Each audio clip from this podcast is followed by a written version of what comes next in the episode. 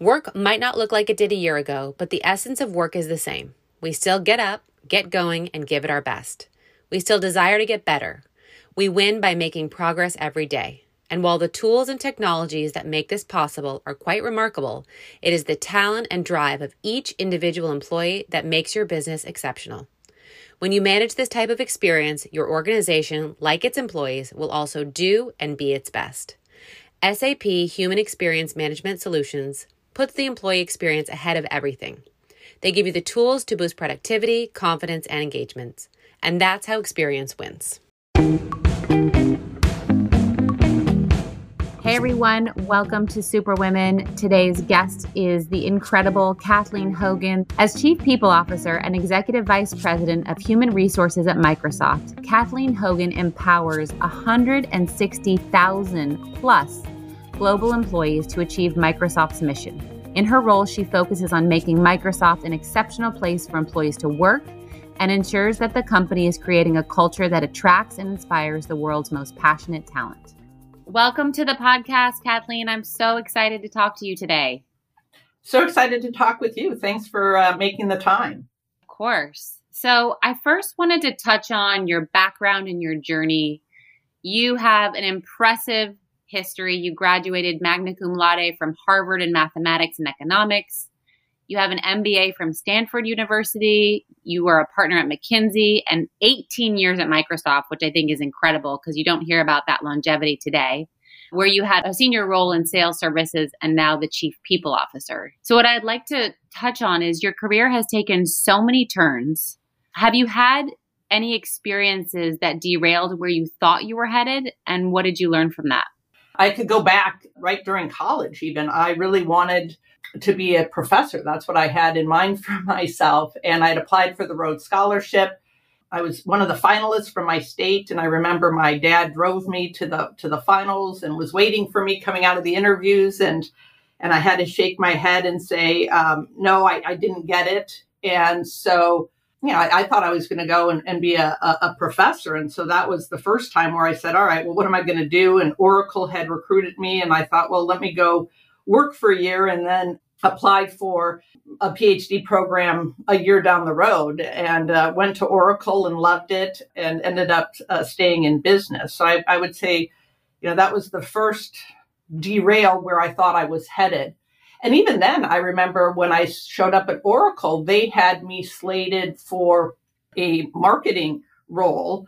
And I really wanted to be a developer, but my uh, undergrad was in applied mathematics and economics. It wasn't technically in computer science. And so I really had to advocate for myself and say, no, I really want to be a developer. And luckily, they moved me to the developer program as opposed to marketing and I could go through lots more examples, but I think, you know, the so what is I think there are many paths to happiness you know, I thought that my path to happiness was going to be a professor, and instead I've uh, had really interesting opportunities in business. And then the other is, you know, try to be intentional about what you want. You know, during various parts in my career where maybe there was a, a sense that I should do one thing, but I really wanted to do something else, and making sure that you advocate for that.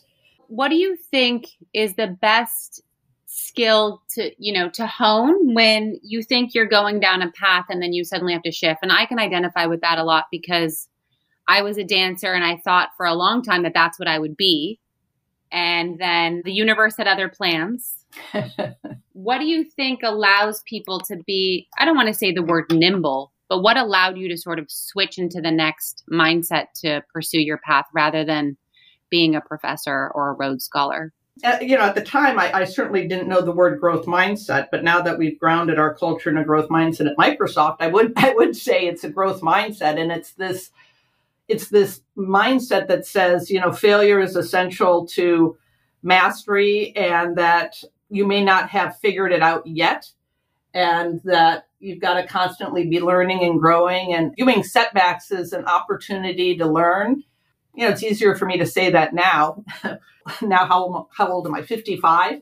You know, as opposed to when I was 20 or, or, or 22, I probably didn't think about it that way. But looking back, those setbacks are just a huge opportunity for you to learn and grow. And if you can view it through that lens, as opposed to some sort of an indictment on on you or your potential. you know, and certainly looking back, I'd say one of the big secrets to my success, or to the extent uh, I've had success, is I do think I've had, you know, incredible parents, and, and my mom in particular just always sort of instilled in me, you know, a sense of self worth for me, and also a, a sense that there are many things that you can do. So, you know, if one door closes, another one uh, will open, and, and look for what that other door is that's opening.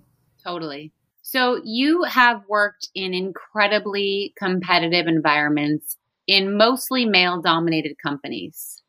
What do you think, as you look back, was the secret to your success? Did you have any role models that helped you? Because I feel like I hear so many women who reach a glass ceiling or, you know, can't find the support internally at the male dominated companies that they serve and would love to hear your perspective, being that you've worked in so many of them and been so successful at it. I've had so many wonderful role models. You know, I mentioned my mom, but I would start with my mom, who I think has been an incredible role model. But in the business world, there were just a lot of men and women that really helped me. But if I think about women, because in particular, I think the women role models were key for me to see women succeeding and how they were successful in areas where at the time it was largely male dominated. You know, I think things are changing for the better in that regard. Uh, but if I think back uh, when I was at Harvard, Kala Krishna was the professor who helped me get a job at the National Bureau of Economic Research and really mentored me and and I learned a lot working with her. My first role model at Oracle was Julie Butterfield. She was a, my development manager and uh, I became a development manager at Oracle. And I think watching Julie and how she was her own person and her own style, and a very different style than uh, some of the male uh, managers, I think was super helpful for me to watch and learn. Julie, when I was at McKinsey, Beth Cobert was uh, a partner who went part time. And I thought, oh, okay, maybe I can actually have parts in my career where I'm full time and, and really investing in my career, and maybe other times where I'm part time and still investing in my career, but not as much to have more time to focus on kids. And so I've had I've had incredible female role models, but also male role models. When I was at Microsoft, my manager was Kevin Johnson, who's now the CEO at Starbucks, and I think he was he was great because he encouraged me to to take on roles beyond what I might have even imagined for myself. He suggested I go run customer support, which at the time I had about 300 people reporting to me, and that would mean 9,000 people and a much bigger operational role. And he really encouraged me to do that. And so I, you know, and, and now, of course, I work with Satya Nadella, who I think is the ultimate role model and mentor. But I've been very fortunate to have different role models to look at how they've navigated and then also to support and encourage me to take on more than I might have thought of. One of the things I would like to dive into is not only were you a woman, you know, working in again these incredibly male dominated companies, but you're a single mom, which I think of anyone who's been hit the hardest in the pandemic, I think probably single moms have been hit the hardest. What advice would you give to young women, especially mothers who are trying to grow their careers and balance being a mom? I know that it's already hard enough if there's two parents who have careers, but then add in, you know, being being solo, it's a it's a whole new it's a whole new world. First, I would say there are going to be years that are really hard.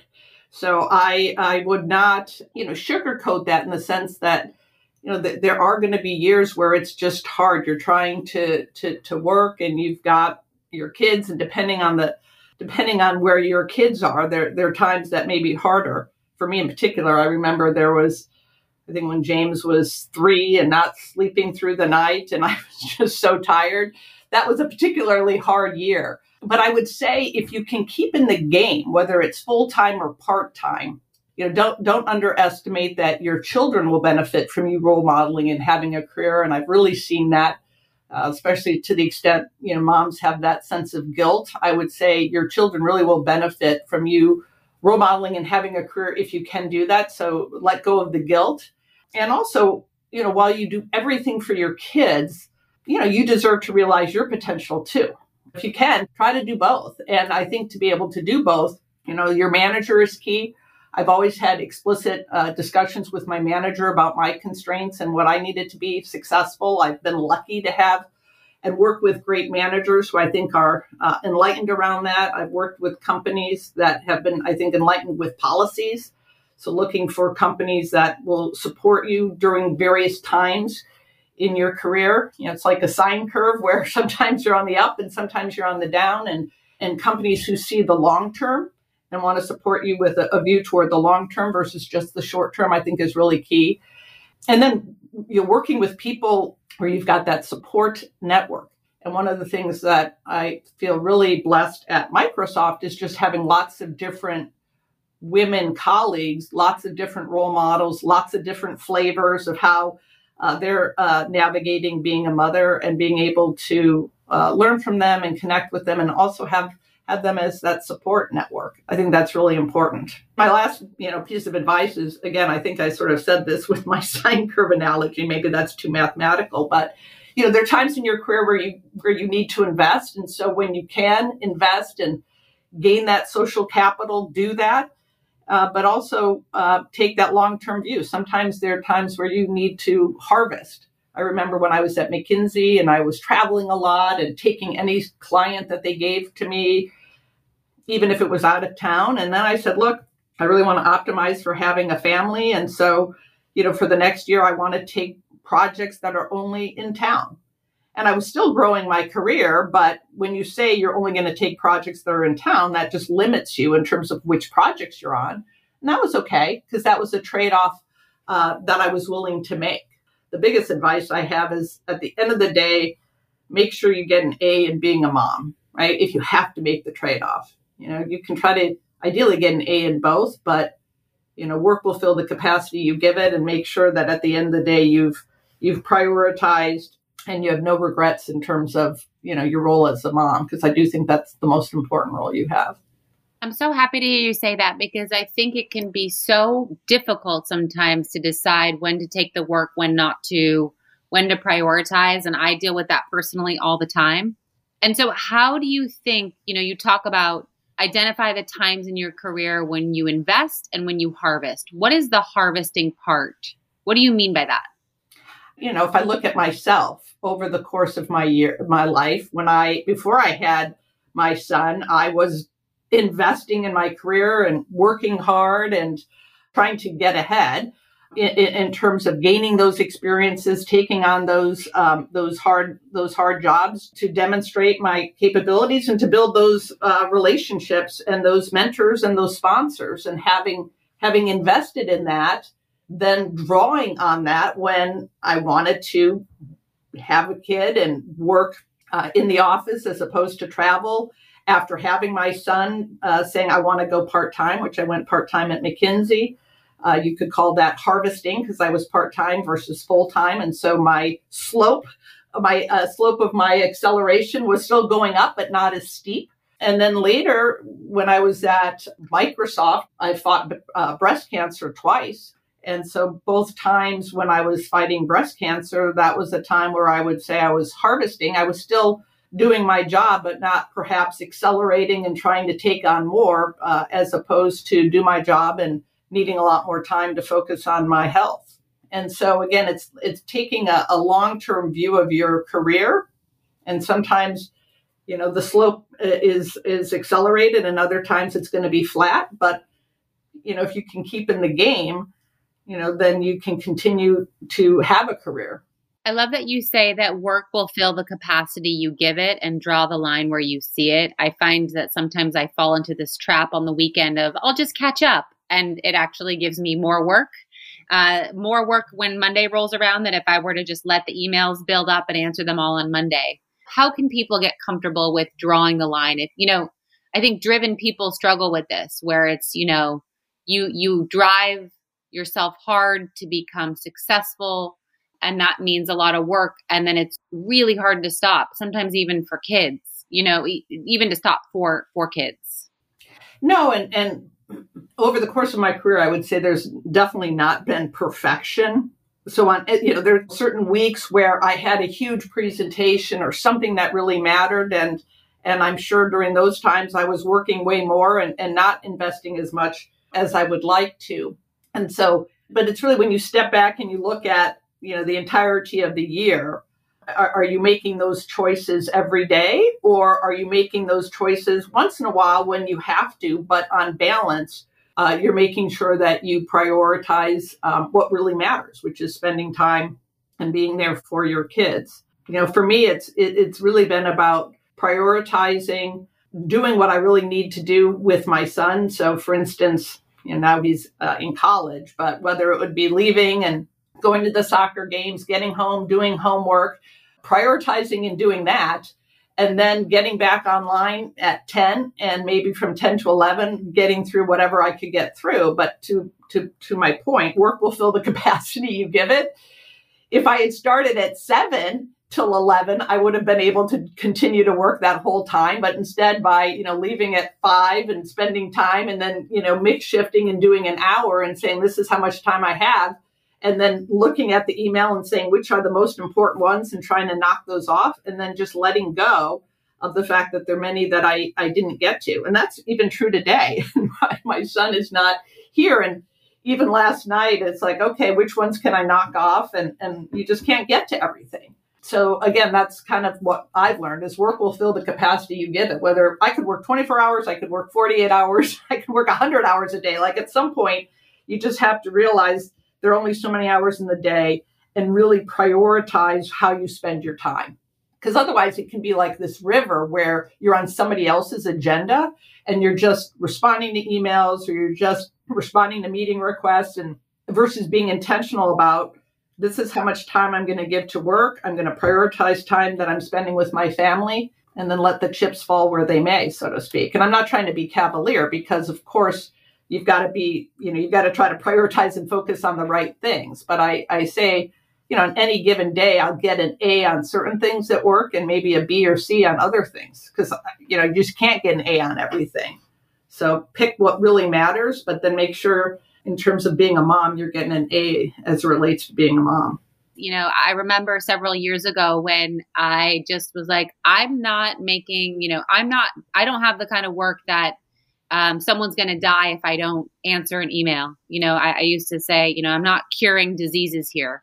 And the minute I said, okay, it's the weekend, I'm not going to look at my emails, you know, nothing that bad could happen. And if it is that bad, someone will send me a text. And it was incredibly freeing and I could focus on my kids. And it took me sadly a long time to get there but but it's it's proof and truth of what you're saying about work will fill the capacity you give it no and one of the pieces of advice i got when i was at mckinsey is mckinsey won't love you when you're old and you know the point being don't confuse all these people who are you know asking for your time and you know you, you you've got all of all of these demands coming and you feel like you've got to respond to all of that. But don't be confused in terms of spending your time there as opposed to spending your time uh, with the people that you really love and making sure that you know that you're focused on that.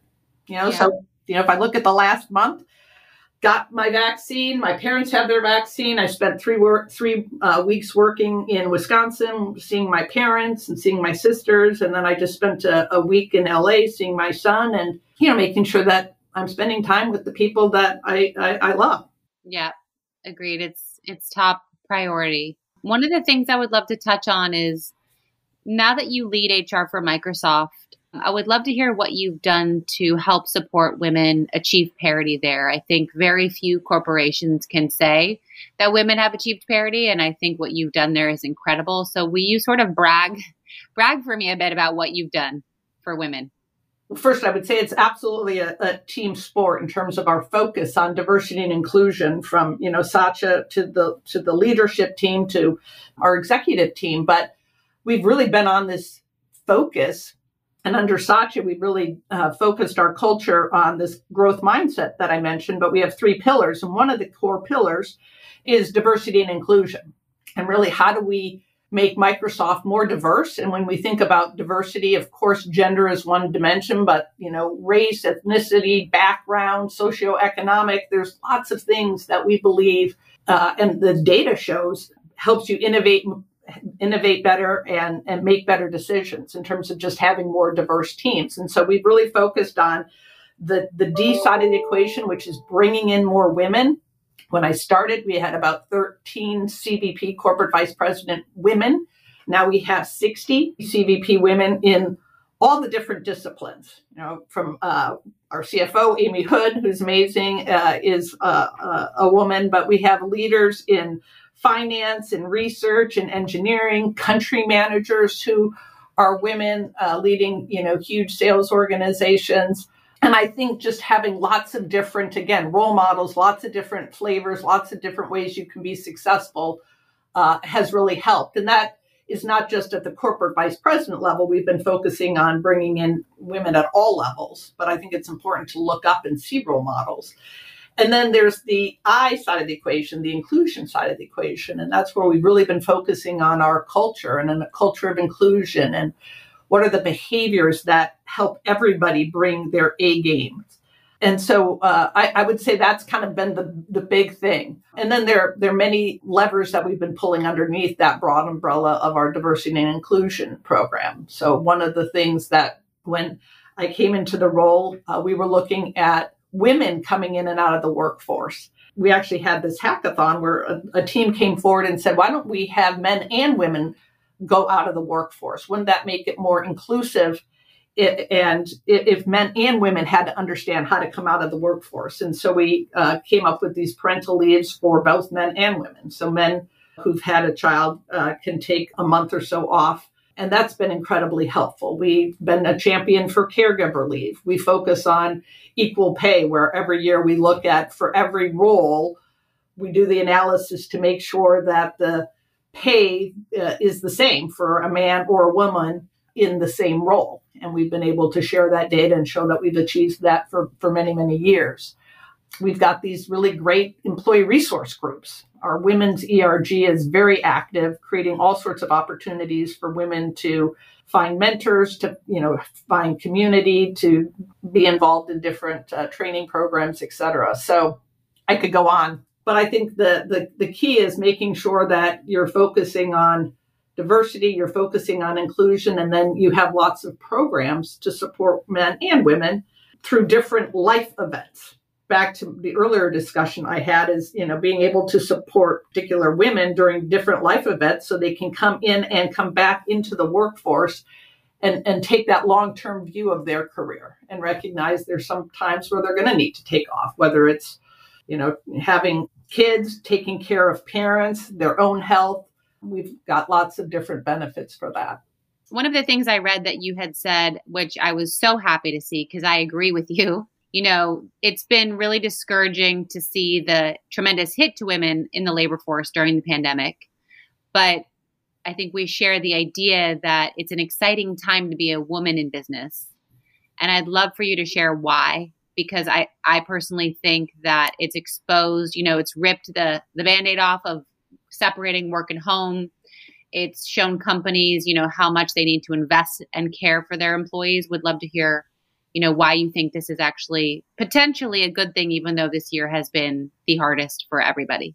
No, I think I mean it's absolutely been an incredibly hard year, but I think the silver lining is is I think it's broke open, bringing hum- more humanity into the workforce and bringing more flexibility. I remember, you know, in the beginning of the, the pandemic, somebody, we were on a, a Teams call and somebody's kid was coming in and they were apologizing and everybody said, don't apologize, bring the person, you know, bring your child in. What's their name? Hello. And just all of us being at home and seeing each other and seeing our lives on, on video, I think has helped raise awareness of all of us as human beings and what we're navigating at home uh, as well as at work. I think that at Microsoft, we've really focused on this framework for our managers called Model Coach Care. The three things we ask our managers to do is be a role model, to coach the team, but to care. And not to be somebody's best friend, but to care about the individual, to understand what they're navigating at home. And you think about the last year, whether somebody was navigating trying to teach three kids at home, whether they were navigating being isolated because they moved here, for a new job and uh, had never met their manager in person, whether they were navigating, you know, sick parents who they were worried about, and, and, somebody was in a nursing home and they couldn't go visit, whatever they were navigating, if the manager cared to understand, we believe that really helped a lot of people stay in the workforce because their manager was helping them, whether it was mix shifting, whether it was taking leave, but coming back because they were talking about work and, and, and life together. So I think I think that's one of the things that get, makes me very optimistic. And then I think this flexibility really has broke open.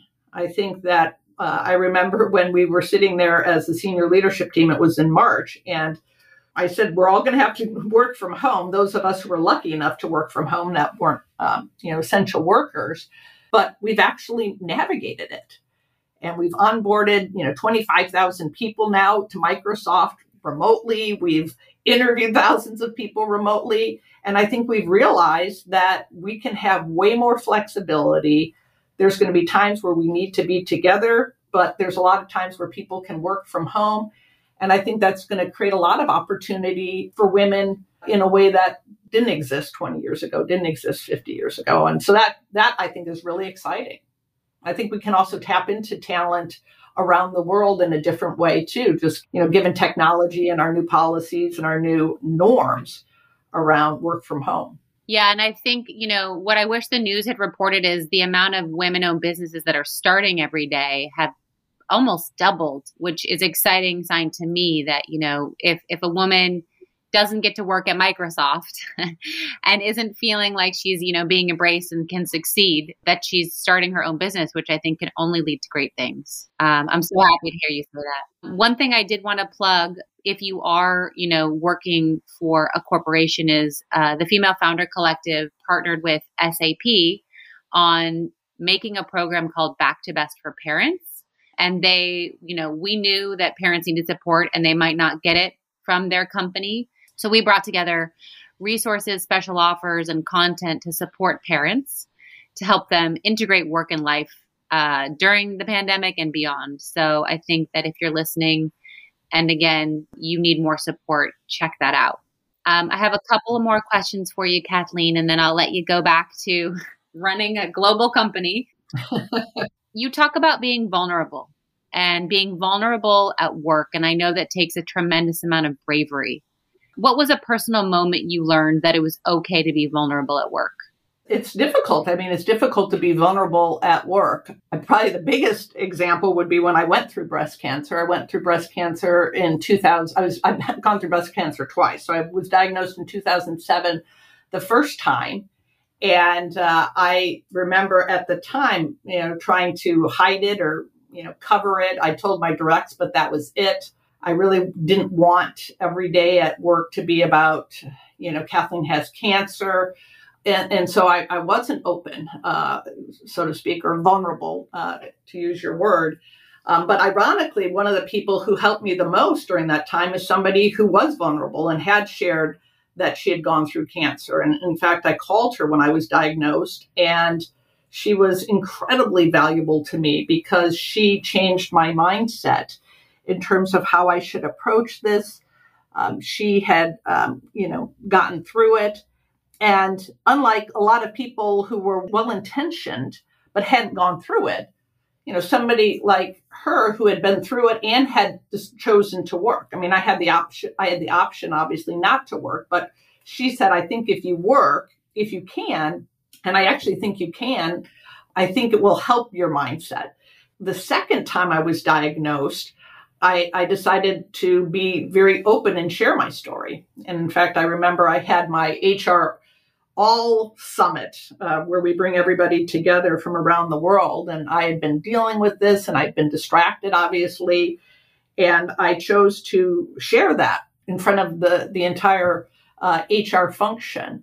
Uh, and it was very freeing to be able to, to share that and also to hopefully legitimize for all of the folks in the audience that, look, I may be dealing with this, but lots of people are dealing with lots of other challenges. You know, whether it be health issues, whether it be the loss of the parent, whether they're going through divorce, what whatever it is, you know, there are different times in your life where you're going to be facing challenges. And if we can be vulnerable and share our stories and support each other, I think that can make a huge difference. And so I think that being vulnerable and sharing my story, I've been able to connect with lots of lots of women who've gone through breast cancer, lots of folks who are dealing with something that's, you know, making it challenging to be present at work.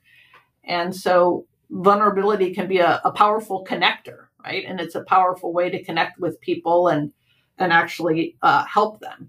And uh, certainly, when I went through it the first time, I learned the power of it um, in terms of somebody who was vulnerable, uh, making a huge difference in my life. I, I, really think part of the reason why I'm still here and stayed in it, stayed with my career, is because she changed my mindset about how I should approach cancer for, for the better.